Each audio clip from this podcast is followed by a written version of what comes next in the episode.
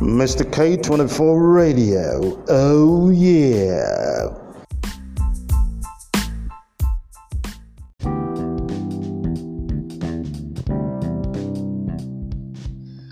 Alrighty. Hey, hey, hey, hey. How are you? I want to say good evening to you. It is the first day of the month of December, the year of our Lord 2020. It's um evening, Tuesday evening for crying out loud in another six minutes from now, it's going to be 10 p.m. right here in Benin City, Edo State, South South Nigeria, and of course, somewhere in West Africa. I want to say good evening. Yeah, whatever day it is you're listening to this podcast, and whenever you're actually listening to the podcast. My name is Mr. K. Folks call me the and um, I tell you what, it's a delight to have you stop by to check out my audio podcast, and I appreciate that pretty pretty much so. All right, so what am I going to be thinking out loud about on this particular podcast? Um, it's news, chit chat, update of the news around the country. So that's pretty much what I am going to be thinking out loud about today. So let me just quickly uh, get get it all started with a story that has to do with um, a certain a group known for championing and calling for the secession of members of, um, should I say, their tribesmen from what is today known as Nigeria. All right, in case you're thinking IPOB, you are absolutely correct. Now, contrary to reports that suspected indigenous peoples of Biafra, also known as IPOB, that the members detonated an explosive at the church owned by the father of Rivers State Governor Nyesom Wike. The group on Tuesday denied any involvement in the act. IPOB, in a statement issued on Tuesday by its media and publicity secretary, Emma Powerful, said it was unaware of the alleged attack. It maintains that members of the group did not indulge in explosive devices and were not contemplating on doing so anytime in the future. The statement partly reads the attention of the indigenous peoples of Biafra IPOB, ably led by their great leader. You know, I'm quoting the secretary now, okay? Uh, their great leader, according to him, Mazi Nnamdi Kanu, has been drawn to the fabricated and state sponsored, according to them, propaganda peddled by Nyesom Wike and his co travelers, the peaceful and innocent members of IPOB are responsible for an alleged attack on his father's building on Saturday night. According to him, we want to state categorically and for record purposes that IPOB knows nothing about the said purported attack. We do not indulge in explosive devices and we do not actually have any intentions to do so in the nearest future. IPOB advised the Nigerian police and Governor Wike to stop peddling outlandish lies against it. The group also accused the governor of deploying same tactics uh, the Nigerian government deployed to infuse violence into peaceful EndSARS protests in Lagos and Abuja. We seek to advise the Nigerian police and Nyesom Wike to stop peddling outlandish lies in the mode of Lai Muhammad. Wike used a mere concocted allegation and without recourse to judicial process to unleash another round of genocide on Biafran soil in Obigbo. Now, for that, he would never ever be forgiven. And no matter how long the truth is covered and suppressed, it must certainly surface in the end. All those trying to create a scenario to implicate IPOB shall never escape divine justice according to the secretary. From all indications, the young man is actually totally pissed off right now, if not with everybody but the police and of course uh, the governor of Rivers State, Nyesom Wike. So that, that, that's just a situation that no one can actually ignore right now. It is making the news, and we are just hoping that um, it doesn't snowball into another regrettable turn of events for everyone. We're a country that is struggling to get by, and we cannot afford to have um, situations such as um, you know ethnic groups coming up with their own militia and actually helping to create some level you know of disaffection and some level of violence which we are hoping doesn't happen this country has seen enough quite enough of um, conflicts already. Uh, because you look at the situation quite clearly, you're going to find a situation where what needs to be done is to ensure that people are law abiding. Now, if a comment from a certain person in government holding a key position is such that could snowball into a sort of altercation, if care is not taken, it could escalate into something quite um, regrettable. Now let's step it all up. Now we're still talking about um, you know insecurity in the country. The United Nations has retraced an earlier claim that 110 farmers were killed by suspected Boko Haram insurgents in Zabarmari community in Borno State in the northeast of the country. Now, during a mass burial of the deceased farmers on Sunday, Borno State Governor Babagana Zulum told journalists that 43 farmers were killed, and then that there might be more. Now, later on Sunday evening, the UN issued a statement which quoted the head of the UN system in Nigeria, Edward Kallon, saying that at least 110 farmers were killed in the said attack. It claims that at least 110 civilians were ruthlessly killed and many others were wounded in this attack. So on Monday, the defense headquarters rejected the organization's claim, saying its troops counted 43 bodies, adding that a search for more bodies was still ongoing. Now, bodies of the slain farmers uh, before their burial, however, on Monday, the UN withdrew its claim that 110 civilians died, saying its initial statement was inaccurate. Now, the UN's head public information, Eve Sabbagh, said the earlier numbers quoted by Mr. Kallon were not correctly sourced. In an email circulated to reporters, Sabbagh asked journalists to disregard the earlier statement. Please note, I'm quoting him now. Please note the number of 110 civilians killed in Saturday's attack is an unconfirmed number, and uh, the correct version of the statement by the resident and humanitarian coordinator is the one published yesterday. Uh, you know, on Re- Relief Web and used on OCHA Nigeria's Twitter account. Okay, it's actually a female, she said. In the first statement, the humanitarian agency, you know, replayed uh, the portion where it quoted 110 deaths with unspecified figure. Now, the statement now quotes Mr. Kallon as saying tens of civilians were ruthlessly killed and many others were wounded in this attack. Now, that only sounds, um, you know, better in terms of uh, going for the accurate information, but in terms of the scale of devastation brought about by that event, the number doesn't change a thing when it comes to that. But for the sake of clarity and, of course, capturing events and reporting events exactly the way they are, I like to commend the UN for thinking over that situation and doing that rebuttal, which they did. That's good even if it were just about two or one person that was killed by the Boko Haram terrorist, an ordinary Nigerian, a farmer, a rice farmer trying to make a living, was killed, it would still be a devastating news to hear. I mean, so that they are 43 instead of 110, like the UN thought, well, it's actually in terms of the scale of grief, you know, coming out of this, it, it, it is quite, um, you know, immaterial uh, whether the number is actually 110 or 43 rice farmers, as the corrected story now tells us. Now, still on what do I tell you? It's all insecurity everywhere. So, this particular story is also, like a follow up to uh, the one you just heard. The Nigerian Senate on Tuesday has called on President Muhammadu Buhari to dismiss service chiefs over what it is as failure to secure Nigerians.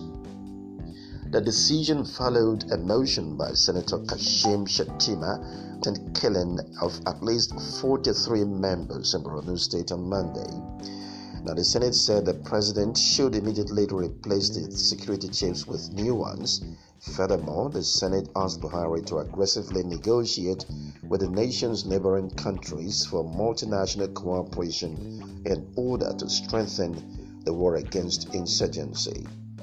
It directed Ministry of Humanitarian Affairs, NEMA, and the NEDC to provide SACA and psychological support for the families of the victims.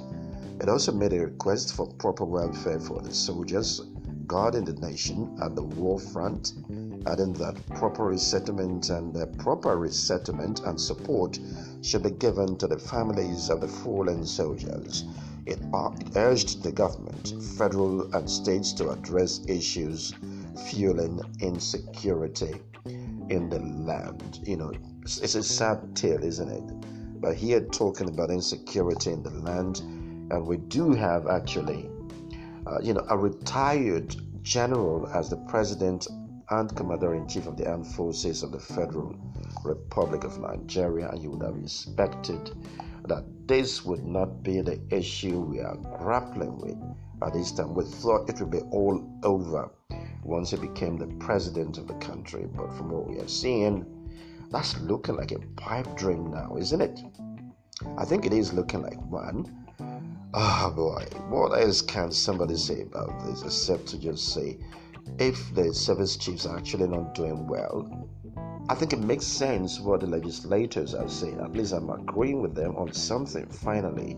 Yeah, they are not delivering the goods, you showed them the door. Don't make this look like there's a whole lot more about it that uh, you know that we should know. Whatever it is that is about it that we should know, you're not telling us, so we like to just assume it is what it is. But not firing the service chiefs and keeping them there when the records have not actually vindicated, you know, the the justification to still have them on the job, it's something that I think the federal government needs to do something about. Let's the president should just let go. I mean, it doesn't matter whether these guys and you know and, and him, you know, whether they used to hang have have fun together, it doesn't matter. But right now we're talking about lives and property of every Nigerian.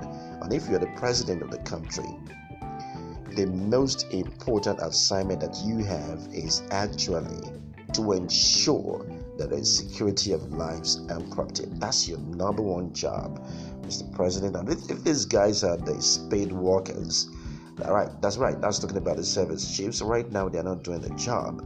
All right, so the only sensible thing to do is let them get the whatever out of the position, okay, and put some fresh bloods into it. And I'm sure that by now Nigerians are beginning to see things a bit more in terms of the perspective of what is happening to insecurity in the country. You have to pardon me when I make references to you know the pre-Buhari you know administration. Security was bad then, but I guess it's a whole lot more worse now from what we have seen. Nobody thought that, um, you know, the new kid on the block who is in his second tenure right now, nobody thought he wouldn't be able to sort this out from the kind of narrative that um, we are streaming out from his political cronies and allies, you know. It was sounding like this dude was going to become our president and he's got a Midas torch and whatever it is he torches turns to gold. You just need him to be there and this, this nation is going to be all right. Well, what can I tell you? the nation is still not all right. So, what do we do? If the city service chiefs are not doing well, clearly they are not doing well. Do the needful, show them the door, uh, put some new fresh bloods in there, let them get things done. If they don't also get it done, you show them the door again, put a new guy, put a bunch of new guys there. If they flop it, flop it again, show them the door. The next thing you know, your, your regime is over. And then the problem is passed on to the next fella that is coming in. ah, man, this is horrible, isn't it? All right, the, the, very last story here I'm going to actually bring to you and chit chat about is um, this rather sad story about um, 17 corps members testing positive uh, to the coronavirus or to COVID 19 in Abia State, southeast Nigeria. Now, the Abia State Commissioner for Health, Dr. Joe Osuji, says 17 members of the National Youth Service Corps have tested positive for COVID 19. Osuji, who stated this in an interview with journalists, added that the affected corps members were found at the orientation camp at Umunna, Bende Council area. He further explained that the corps members underwent compulsory testing on arrival at the orientation camp, where it was discovered that 17 of them tested positive for COVID 19. The commissioner said that seven of those who tested positive have been treated and discharged, two on self isolation, five are the State Isolation Center, Umuahia. Osuji expressed disappointment at the recent approach to COVID 19, stating that people are no longer observing the COVID 19 safety protocol in wearing face masks, while those who wear masks do wear it halfway. He warned that the pandemic was not yet over as the virus is still ravaging many countries across the world. The commissioner lauded the government for easing the difficulty in transporting samples of the COVID 19 test to Irrua, Edo State, Abakaliki, Ebonyi State, and the laboratory center at Owerri. Governor Okezie Ikpeazu established a molecular laboratory at Amachara General Hospital, Umuahia, as well as the Infectious Disease Hospital and Treatment Center, which is also in Aba, right there in Abia State.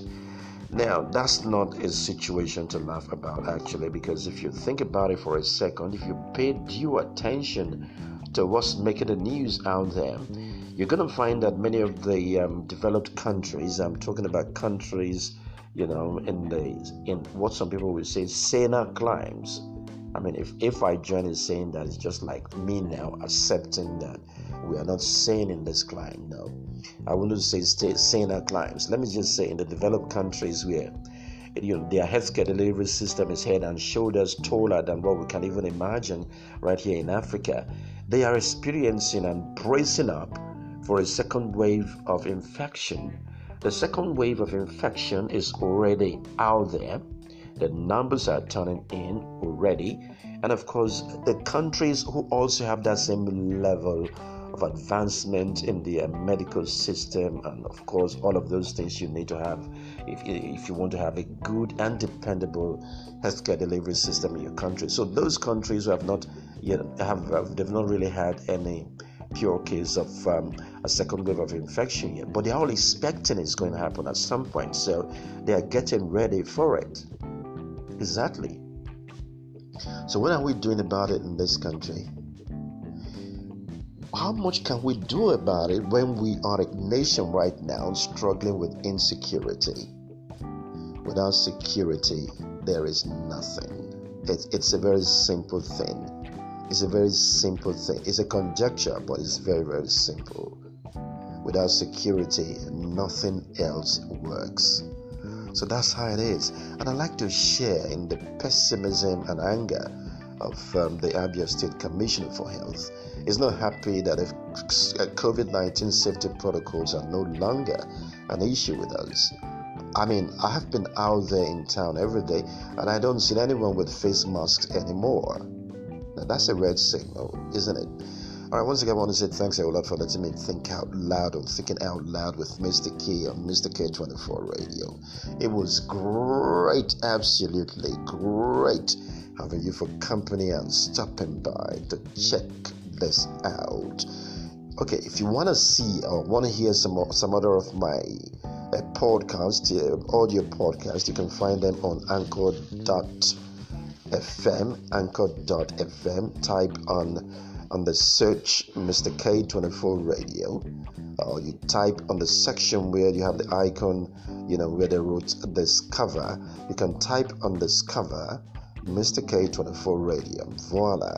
All my audio podcasts, they're to come straight up in your face and then you make a choice to listen to is that easy isn't it? So you can you can pretty much just listen to everything. It's all there for you.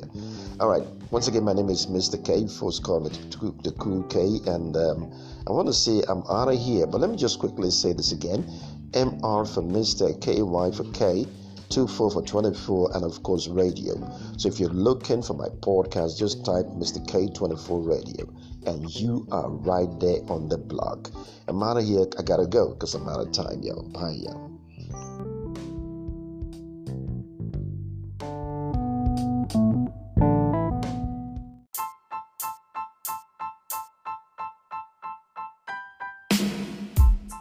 Mr. K24 Radio. Oh, yeah.